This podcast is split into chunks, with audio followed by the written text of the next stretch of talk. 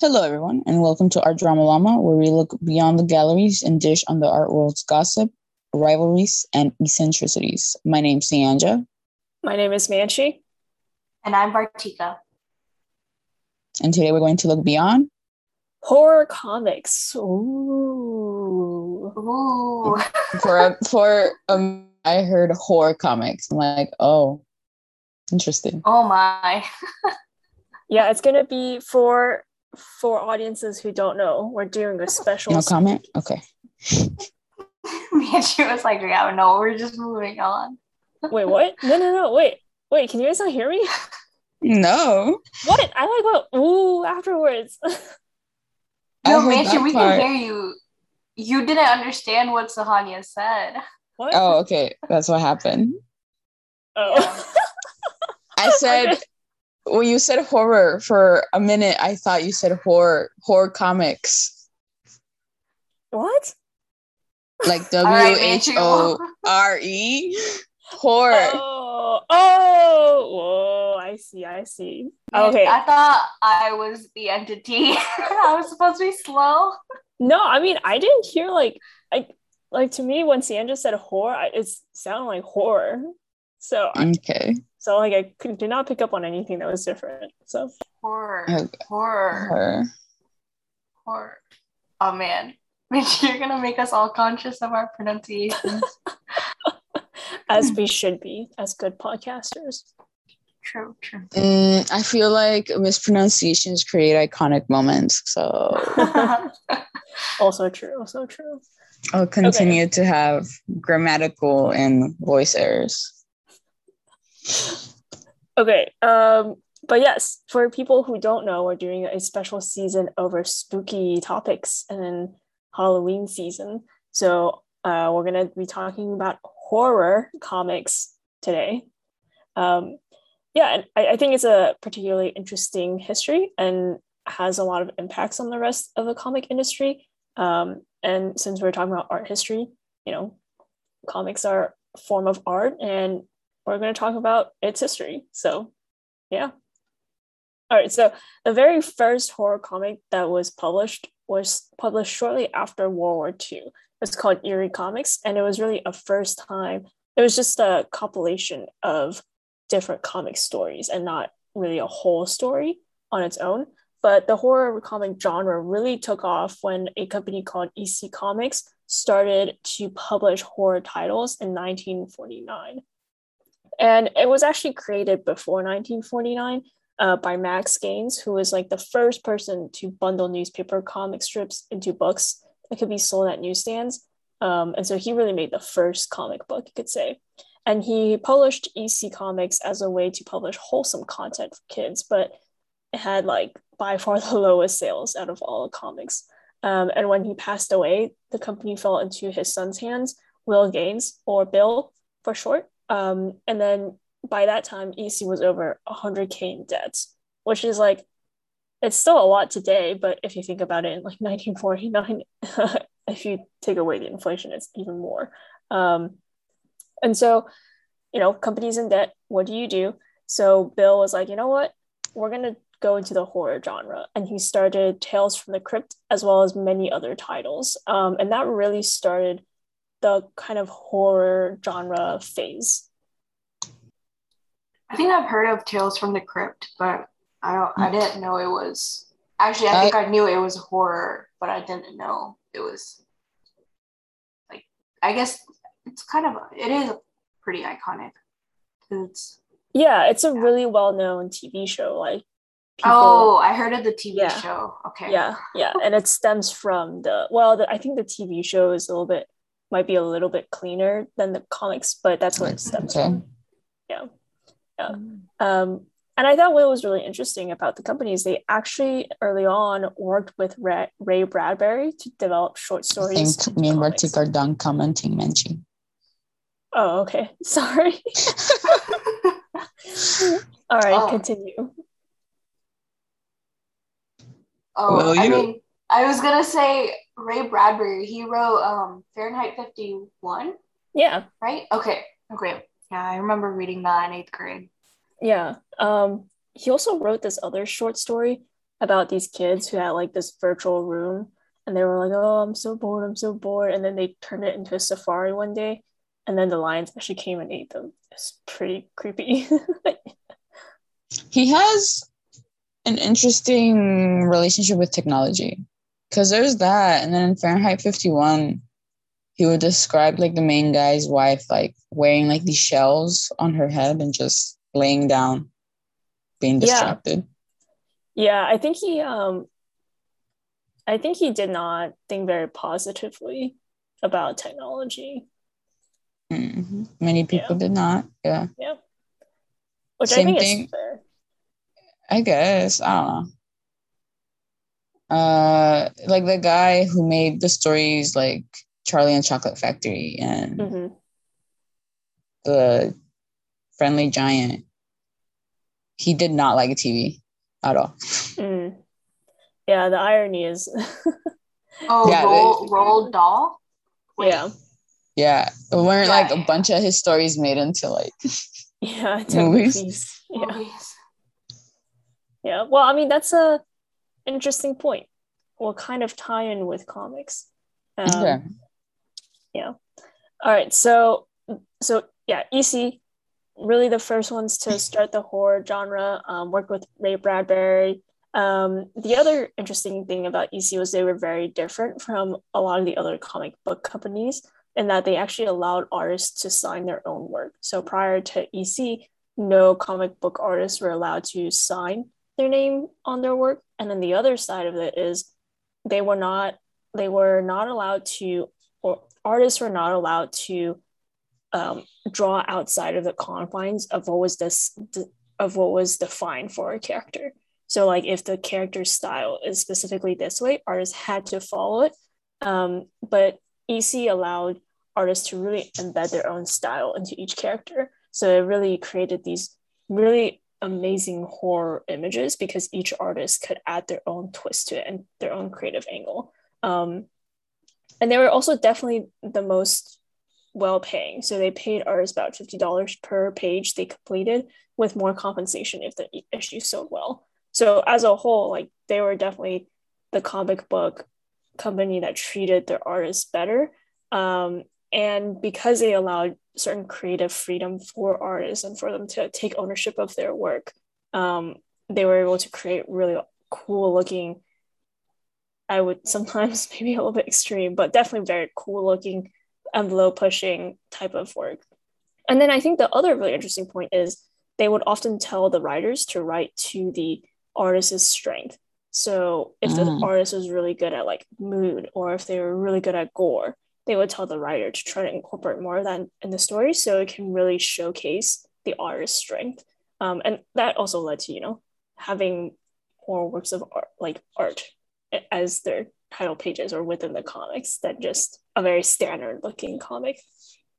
Um, which I thought was really interesting um, I got Bill, especially Bill was like not somebody who had any experience in comic books, and he was really making all of these changes, entering a new genre, and um, changing kind of the way artists were treated in the in the in the industry. So, um, and I think the other interesting part about EC is that they wrote stories really to impart moral lessons, and it wasn't really just like for the like they didn't they were writing horror for the shock factor. Um, and for example, one of their stories was about this guy who was super anti-Semitic. Um, they had a they had a Jewish neighbor move in, and he was like, "Oh, I don't like them. I hate them." And then he, with a group of other guys in the neighborhood, essentially ended up killing the family after you know a lot of exhalation. Um, and then at the end of the book, or at the end of the comic, it turns out that he himself was Jewish, and his mom was like, "You're actually Jewish," and he's like, "No," and then his friends essentially turned on him and, and killed him too. So you know, there's a there's a story. There's like a moral story there, and um, it wasn't just to be a shock factor or just to show certain graphic images for the shock value. So they were like the Twilight Zone, except gory. Yeah, yeah, pretty much, pretty much.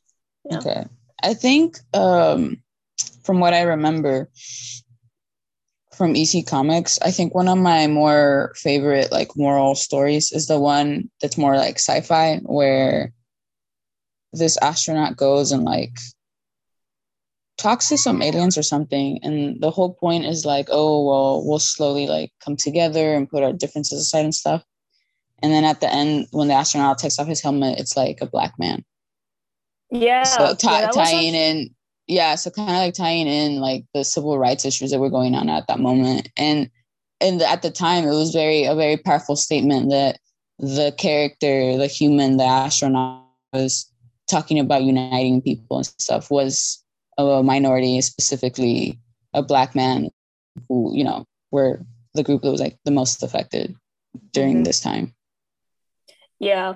Um, it's funny you bring that up because we'll actually talk a little bit about it later because it was one of the last EC comics that was issued. Um, all right they- out strong yeah. yeah. Uh, was a- also no go ahead Go go ahead I'll, I'll make my point later oh, I mean, we'll talk about talk about it more. Um, so uh, good Okay. for you know, good uh, Yeah. good uh, foreshadowing. okay also i want to say that i'm pretty sure like comics and specifically horror comics probably weren't like they were probably seen as lowbrow art right? Art not art art. Well, uh so well oh, hold on hold on hold on. So what i just want to say is that like it's usually like taboo or with quotations taboo things that kind of pay the best for artists. Like Hmm. in contemporary times we all make fun of furries like culturally. But when artists who do commissions uh like open them up and stuff they always always always say how furries pay the best and tip the best. So it's always these like things are like lowbrow or like kind of like tabooish that kind of really look out for an artist. Yeah, I mean, I think that makes, well, I think the furry situation is a little bit different, but I think it's somewhat similar in that um, you're trying to attract artists to work on this new type of underground genre, right? Well, I mean, I would Mhm. say furries are new.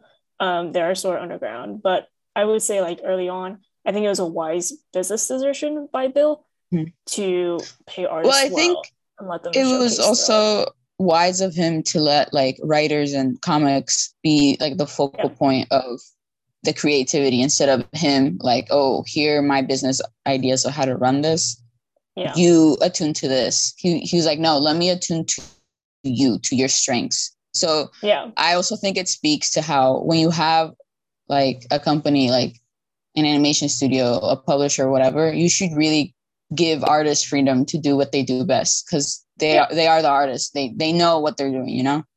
yeah yeah exactly and i think it took a outsider's point of view to make that change in the industry. I think if you Mhm. were born and raised in the industry sometimes it's hard to see that. Uh, but because he was like he had no experience in the comic industry even though his dad started ec so he was able to kind of come in with that outsider's perspective and be like i don't think this is working out the best and here's what i think we should do. Um, just because he didn't have like a like he didn't know how normal comics were run i guess. And so you are able to just kind of come in and be like well how do i make this the most efficient way so Mm. Yeah. All right. It goes Yeah. to show don't be micromanaging people.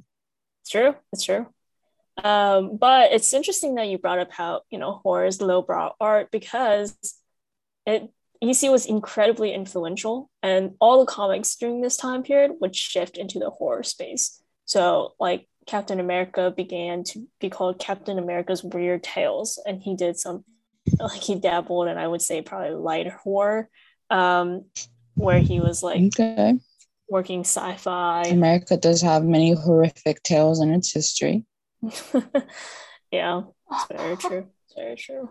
Um, so like, you know, it was a very money making genre, and so comic book industries went into it, but it was money making because audiences really liked it.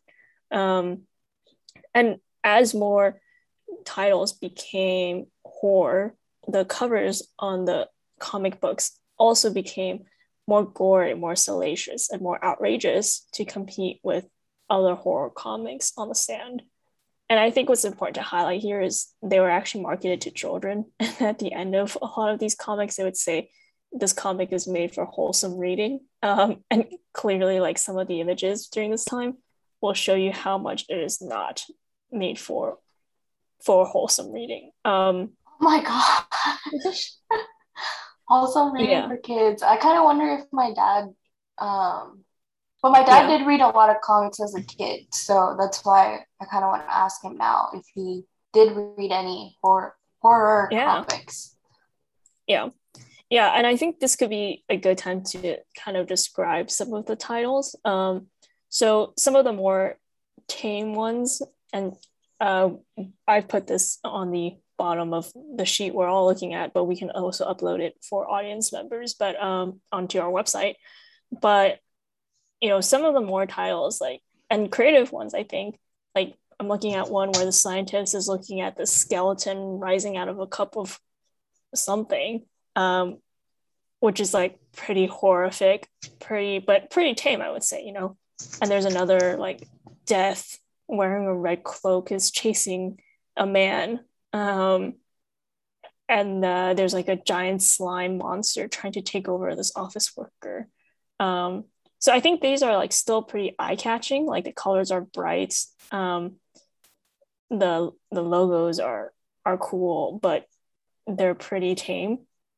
But there are some pretty risque ones. Um, EC would eventually publish a, a publish a title where it was like this person holding this head with the body of the head just laying on the ground you don't see that much blood, but that's like pretty jarring if you're a kid, in my opinion. Do you think uh, kids are sorry? Oh, go ahead. I was gonna say, do you think kids during this time had more nightmares, especially that's if they were a, reading this type of stuff?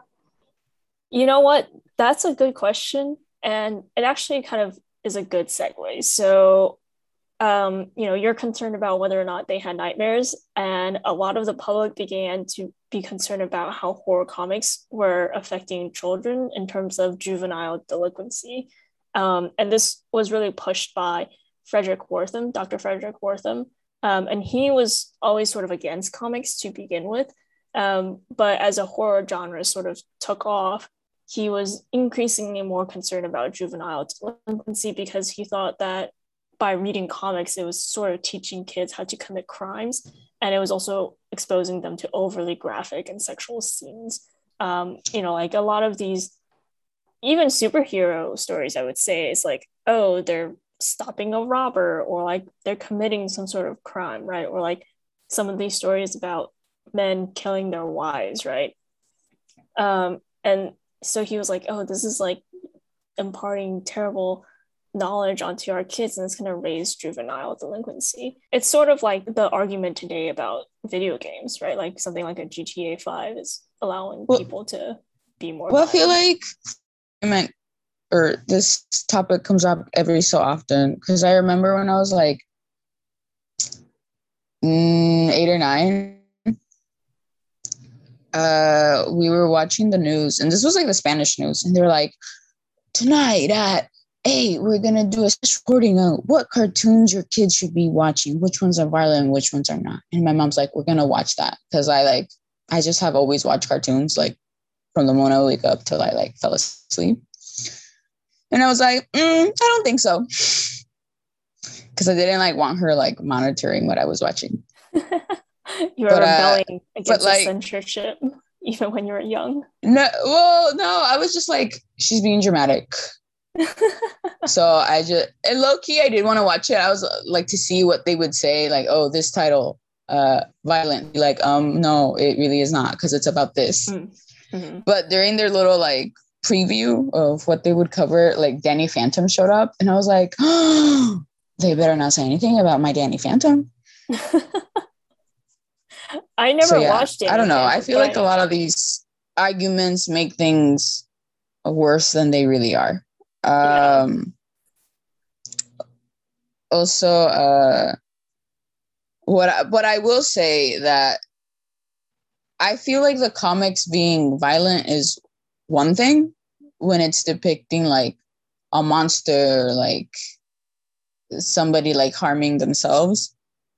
But it, i will say that like a lot of these comics have very big are very big on like violence against women and yeah. a lot of like the depictions of women are like they're yeah they're being harmed but it's drawn in like a sexy way mm-hmm.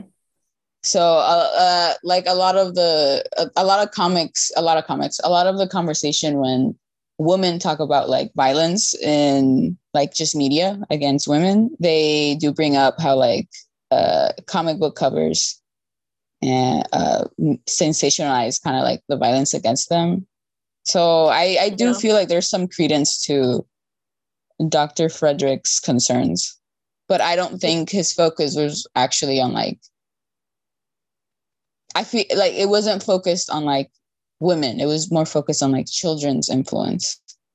Yeah, yeah, exactly. I mean, yeah, but you could it, make the you could make the argument that like showing a super sexualized woman on the cover being brutalized is also not a good influence on children.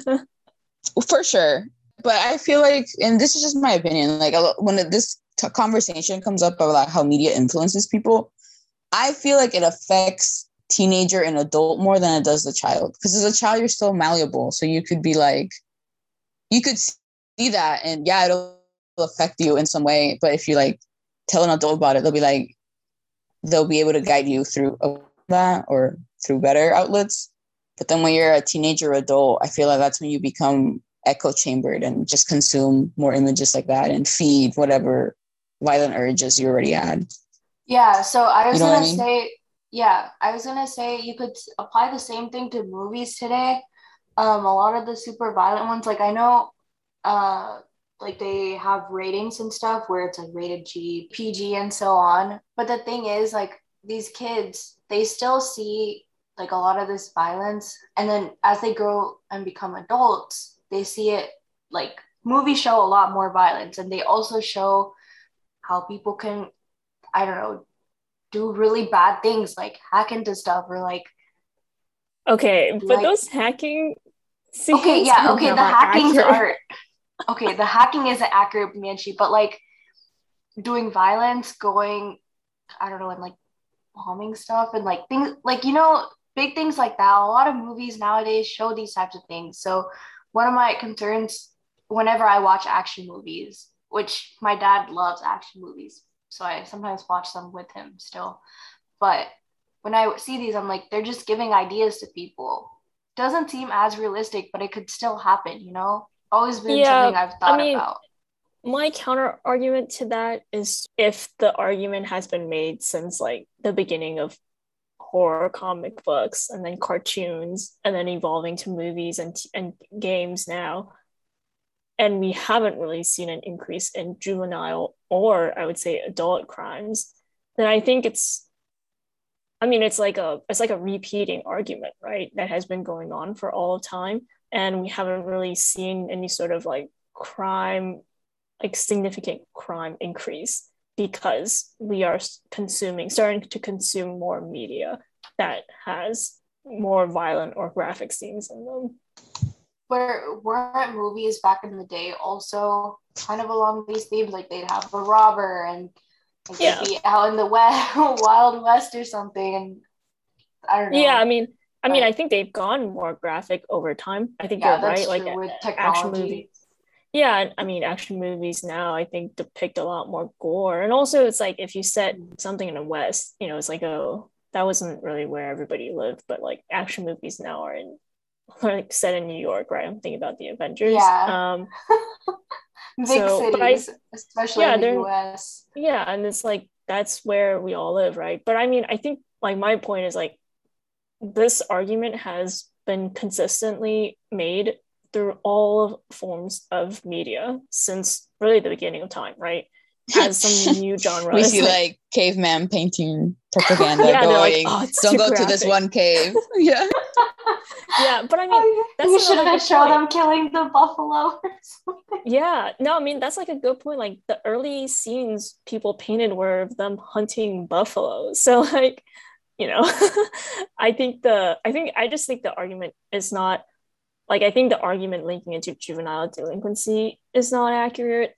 Is it probably not great that kids are looking at women being raped or sexualized and people committing pretty horrific crimes and then being exposed to images that might have a lot of gore? It's probably not every child's cup of tea. And i think as a kid if i grew up in this time i'd be like terrified of newsstands.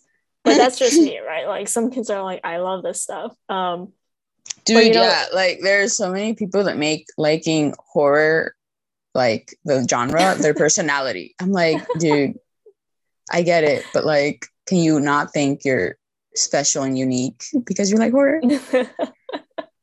Yeah yeah so it's like not conducive to childhood happiness or my childhood happiness um but you know it's like definitely like i don't think it necessarily should be linked with the ch- juvenile delinquency argument um but i think I, I understand parental concern at the very basis of it so yeah so you know lots of public outcry about this and then it ultimately led to a congressional hearing, one of the first congressional hearings, actually. Um, and Bill Gaines, the our our lovely um, CEO of EC Comics, actually participated in it. Um, but unfortunately, it actually led to the development of the CCA, the Comics Code Authority, which regulated all comic content. And it had pretty stringent rules like no crime, horror, or terror in the title um, but then, you know, it had some more understandable ones like no graphic depiction of gore or sex or anything too over the top. And the result of the CCA is that it led to an age of like super clean superhero comics because that was sort of the only genre. And then you could do some romance, right? Until people started really pushing the boundaries. And isn't this even, when like a lot of like comic book villains started to become like silly, specifically yeah. like the Joker. Mm-hmm. He yeah, like lost exactly. his edge. Yeah. Yeah. Yeah. Yeah. This is when this is where you get like those uh funnier, sort of less severe villains. Um a lot of a lot of villains during this time took a took a cleaner, more silly turn. But you know, like CCA was an issue, but if people are into comics now, they'll know that CCA is no longer active. And that's because like very large comic companies like Marvel would eventually refuse to cooperate with the CCA. But you know, it had pretty big impact. Like there's like 650 comic t- book titles in 1954 before the CCA was established, and it would drop off to 250 in 1956, just a year or two after the CCA was established. And by the 1980s, only three comic book publishing companies out of 20 from the 1950s would even survive because it forced comic book industries to only publish a very specific type of stories, you would lose artist interest, right? And you would limit kind of what you could be publishing. And it then becomes really hard to compete if everybody's offering the same product. Um, and so, you know, you kind of see this massive decline in the comic book industry when really the horror genre had been starting to make a lot of artistic changes in the industry, right? By like letting artists take more ownership of their work and introducing their own styles. Eventually, Marvel DC were like, no, we're, we're not going to let you keep regulating us. And the CCA lost all its powers. And so now we can see many more comics kind of reflourishing in the US, I would say. You know, Neil Gaiman's Sandman is probably like the mo the comparison to like the old horror comic genre to the new. It incorporated a lot of different artist styles, like EC did, and encouraged all artists to put their own stamp on their work. And it also talked about like empathy and what it means to be human, like the old EC comics did, and really tried to highlight the voices of all different groups, um, underrepresented or represented, and really delve into their life stories and examine who, who them for who they are. There was a period of time where comics were sort of straight and narrow. And then eventually, when the CCA fell apart, you start seeing this flourish in in comic books. And I would say probably even more just like recent times, you start to see them, you know, really expand. I'm actually reading a comic book called Monstress, and it's it's a really good one. I think it started maybe early 2010s late 2010s. Um, but it, it's like somewhat horror, somewhat um, like silk punk, but it's like a really great story, and it definitely would have not been published during the age of CCA. if I'm not mistaken, I think because artists did like rebel against it, and I think that's when like the underground comic scene kind of came about. Mm. Mm-hmm. Yeah, and well, people, yeah.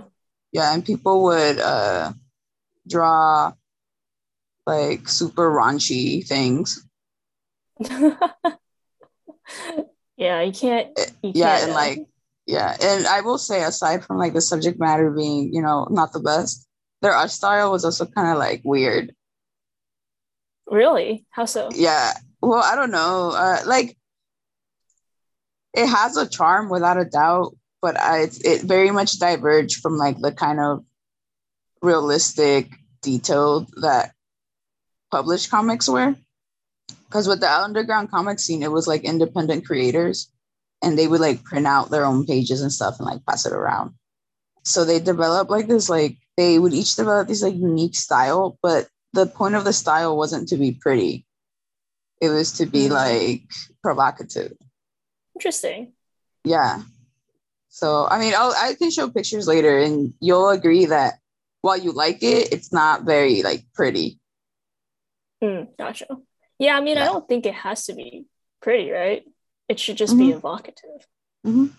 I think this is a very interesting case study in sort of censorship, what it leads to, and then what happens after censorship, right? Because you can yeah. kind of draw a pretty distinctive line between pre-censorship, during censorship, and then post-censorship. So yeah, I also think that like you can notice how when censorship was like pretty big, a lot of like decline in creativity and like mm-hmm.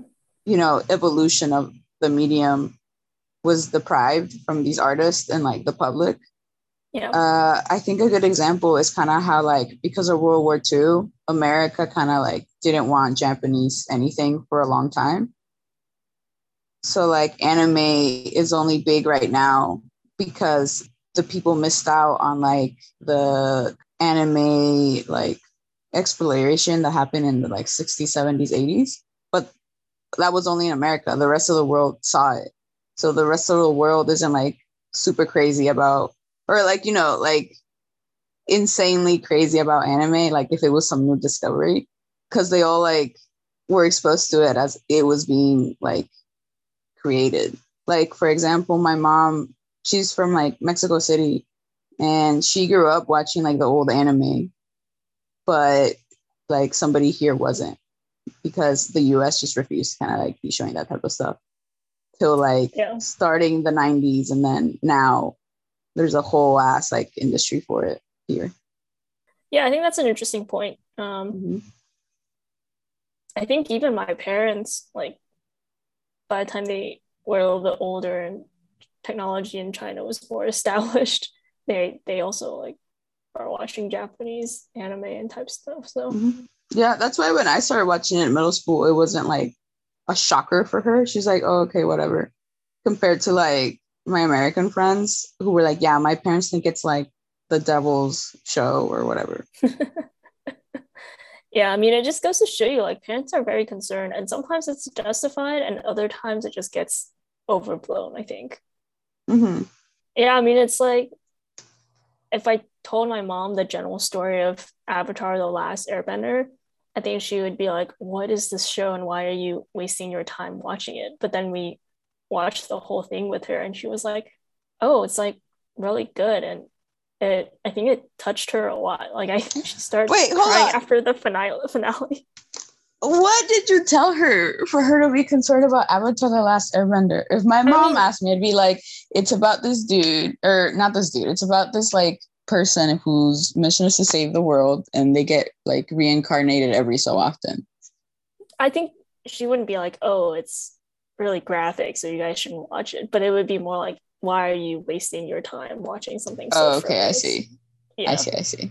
Yeah. Well, I'm yeah. glad it touched her heart. Yeah, she was very emotional after the last episode. I always love when parents are like, "This is stupid," and then they like consume their child's media, and they're like, "Oh my gosh." Yeah, yeah, yeah. But my mom was like, "I wonder how many kids actually understand the meanings, like the deeper meanings," and I'm like, "It's a good point, well, but it's more I important think... that you're kind of raised with like how the characters are thinking." Yeah, yeah, and like yeah, how they're dealing with the topics versus not even exposing them to it at all. Yeah. I also think with shows like that, I just feel like in general, you should revisit things because it yeah. hits a lot more different when you're an adult. Yeah, yeah, very true. Anyway, back to you. All right. Well, that's uh that kind of wraps up my my uh journey along horror comics, you know. It it started, it got censored, it died, and then it started back again. I think there's always a there's always like a an appetite for horror, right? Like Twilight Zone was sort of horror, sci-fi, creepy-ish, um, and that kind of sprung up. You could say had influences in in horror comics, but I think there's always an appetite for horror, so you can't you can't stop it. You know, like it's mm-hmm. always gonna come back. I also think that like um like these stories kind of like show what what the society was worried about at the moment. Oh yeah, absolutely. Uh like cuz a lot of these um horror comics are kind of like fantastical in my opinion. Like the settings and the characters and kind of their situations are like extreme. And I think okay, with horror, yeah, every situation is kind of like extreme. But look at like modern horror; they're set in like regular ass like people life settings, and they talk about like pretty like deep rooted things that are kind of like everyday. Mm-hmm. And yeah. I feel that like the reason why people are uncomfortable with them nowadays is because how close to home it is versus back then where you can kind of create this like super like far fetched scene like going up to a manor like who who just goes up to a manor nobody you know yeah uh, but com- i think a lot of the comments yeah. also were written like like i was telling i was telling you guys about how there were a lot of horror stories about husbands killing their wives or somehow the wife like taking control of the family situation and that actually mm. was reflecting sort of the post world war ii sentiment about uh, like when mm-hmm. men returned from war they they felt like the family structure was sort of shifting because they had been off to war and then women at home essentially went to work and started making money for themselves and became less dependent on sort of the core family structure and having a male figure at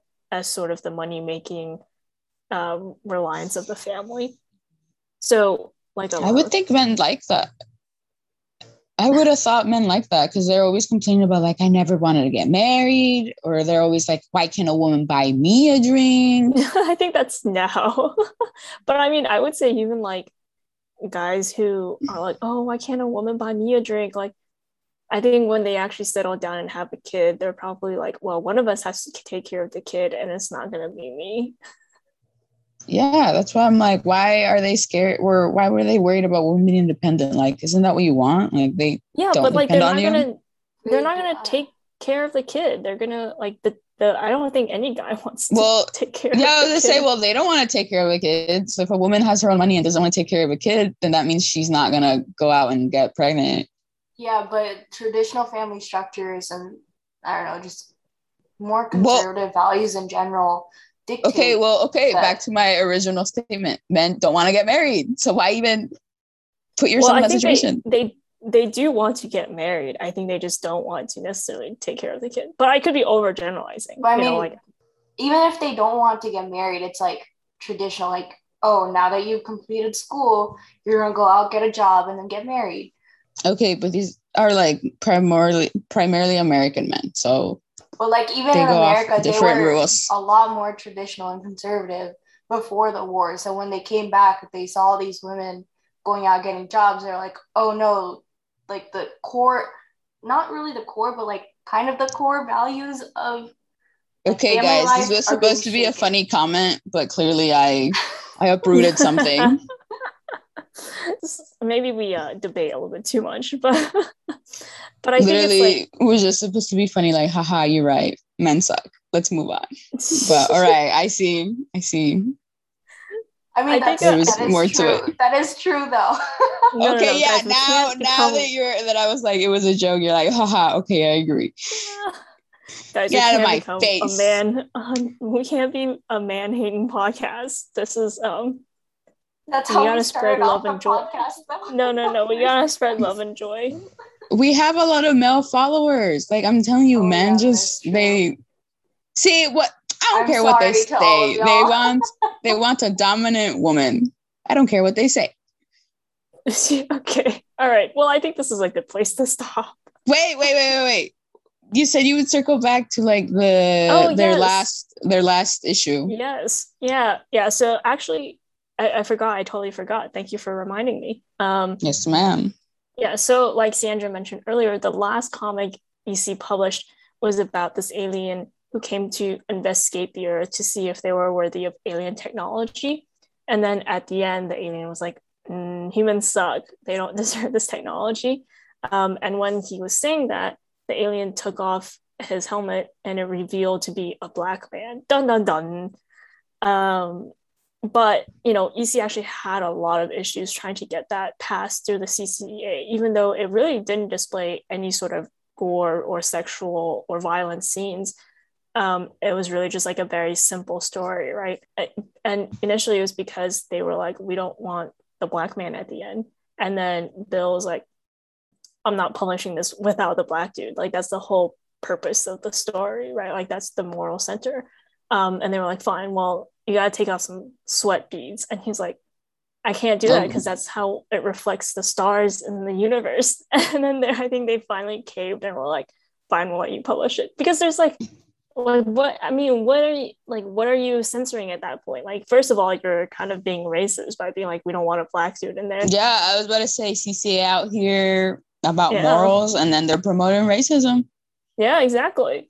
And then they'll like take off some sweat beads, and it's like, what is the purpose of taking off sweat beads? I like, I didn't understand, and I couldn't find any like reasoning behind it. So that was a that was that.